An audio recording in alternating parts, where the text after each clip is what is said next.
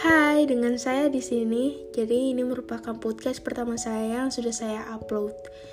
Saya masih pemula banget dalam membuat podcast, tapi saya harap cerita-cerita yang nanti saya akan bagikan dapat memotivasi dan mendorong kalian menjadi yang lebih baik.